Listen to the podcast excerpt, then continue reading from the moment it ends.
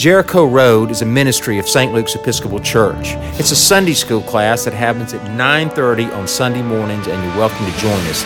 These days we're studying Genesis as it leads into Exodus, its great sequel, and we hope to get you thinking about an old story in a new way. In the days of the Roman Empire, and specifically in the year 325 AD, a creed was written in Nicaea that we still read in church today. The purpose of this creed, the Nicene Creed, was to resolve disputes, yes, but most importantly, it serves as a marker or a rudder or a boundary for us as we move forward in an ever changing world in faith. The passage from Exodus that I'm about to read to you is like that. It's a summary of what has happened, yes. It's also a repeat of what has been promised, yes. But it's also a creed. And we like to think that it was written by someone else. I'll explain that in a moment, but I want to read to you Exodus chapter 6, beginning with the second verse, and I'll end with the 13th. God also spoke to Moses and said to him, I am the Lord. I appeared to Abraham, Isaac, and Jacob as God Almighty, but by my name, the Lord, I did not make myself known to them. I also established my covenant with them to give them the land of Canaan, the land which they resided as aliens I have also heard the groaning of the Israelites, whom the Egyptians are holding as slaves, and I have remembered my covenant. Say therefore to the Israelites, I am the Lord, and I will free you from the burdens of the Egyptians and deliver you from slavery to them. I will redeem you with an outstretched arm and with mighty acts of judgment. I will take you as my people, and I will be your God. You shall know that I am the Lord your God who has freed you from the burdens of the Egyptians I will bring you into the land that I swore to give Abraham, Isaac, and Jacob. I will give it to you for possession. I am the Lord.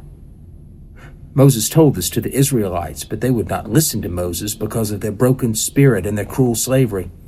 Then the Lord spoke to Moses Go and tell Pharaoh, king of Egypt, to let the Israelites go out of this land. But Moses spoke to the Lord The Israelites have not listened to me. How then shall Pharaoh listen to me, poor speaker that I am? Thus the Lord spoke to Moses and Aaron and gave them orders regarding the Israelites and Pharaoh, king of Egypt, charging them to free the Israelites from the land of Egypt. A good analogy for all this comes from the fact that in the two the first two chapters of this very podcast, we notice the difference between Genesis chapter 1 and Genesis chapter 2. They're both creation stories, but they're both very different. They have different details, different content, different dramas. But most importantly, you can spot it right away. One is poetry and the other is prose. And we actually think that Genesis chapter 2 is the older story. If you look at it, Genesis chapter 1, it looks like church. And it was, in fact, a statement written by clergy to be read in worship. In the morning and in the evening, there was the first day. In the morning and in the evening, there was the second day. In the morning and the evening, there was the third day. It has a, it has a pattern to it, it has a rhythm to it for the seven days of creation.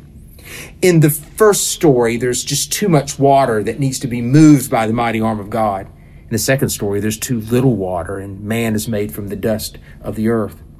So, what we have is an anthology of stories that actually fit in 1965, a rabbi named Joseph Soloveitchik wrote a book that is still timely today titled The Lonely Man of Faith. And in it, he talks about the two Adams the Adam of the first story of creation and the Adam of the second story of creation being both very important stories to tell.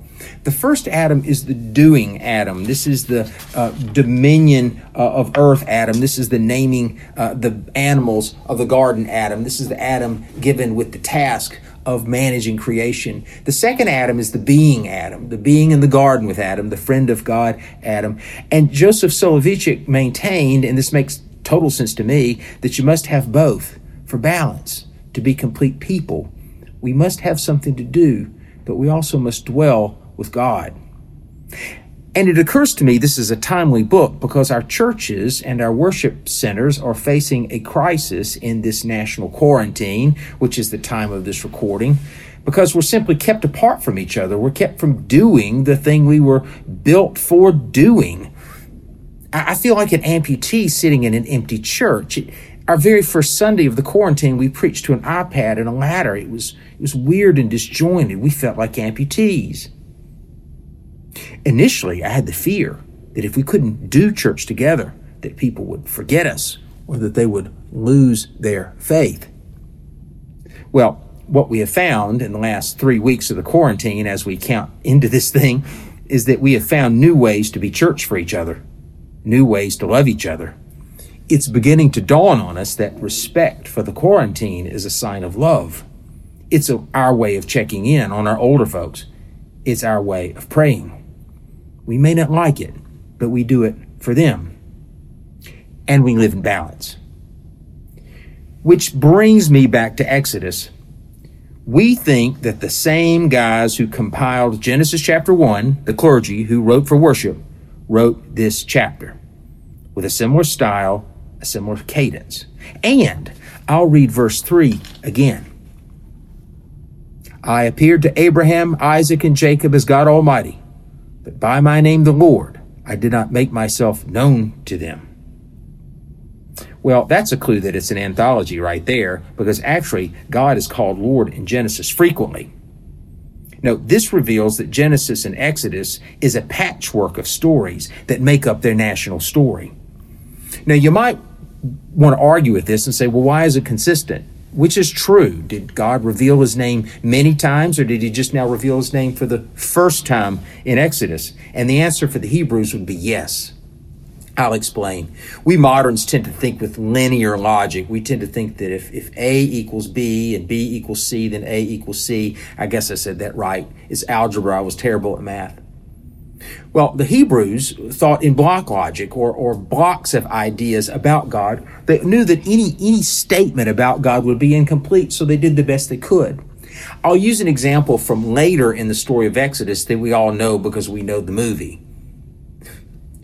Pharaoh hardened his heart, we're told. We're also told God hardened Pharaoh's heart. Which is it, we ask the Bible? Did God harden Pharaoh's heart or did Pharaoh harden his own heart? Well, the Bible answer is yes. We think in blocks of ideas, and for the ancient Hebrews who wrote Scripture, they believe that in the gaps, in the inconsistencies, in the middle, we actually find the presence of God. This is how we learn to think biblically. Well, the question for today is why? I mean, why? Why the need for a creed here in the middle of the story? Why is Exodus 6 actually existing for us? Uh, what is it stating for them, and what kind of promise is being repeated? Well, I think I want to answer the question and tell you that Exodus chapter 6 is needed because they were falling apart. They needed a creed, they needed a boundary, they needed a marker and a rudder to get them forward. Hey, let's look at what's happened so far through the eyes of the characters. Moses. Moses in Exodus. Look, in the last chapter, Exodus chapter 5, 22, he says to God, Why did you ever even send me? He's wavering, and as the leader, he needs the basics. This is why Moses needs a creed. Sometimes it just helps to say what we believe. Churchill is a really good example here.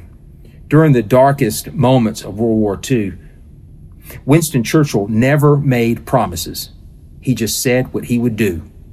I will fight them on the beaches. I will fight them in the landing places. I will fight them. I will fight them. I will fight them. Keep it simple, state the promise, and follow through.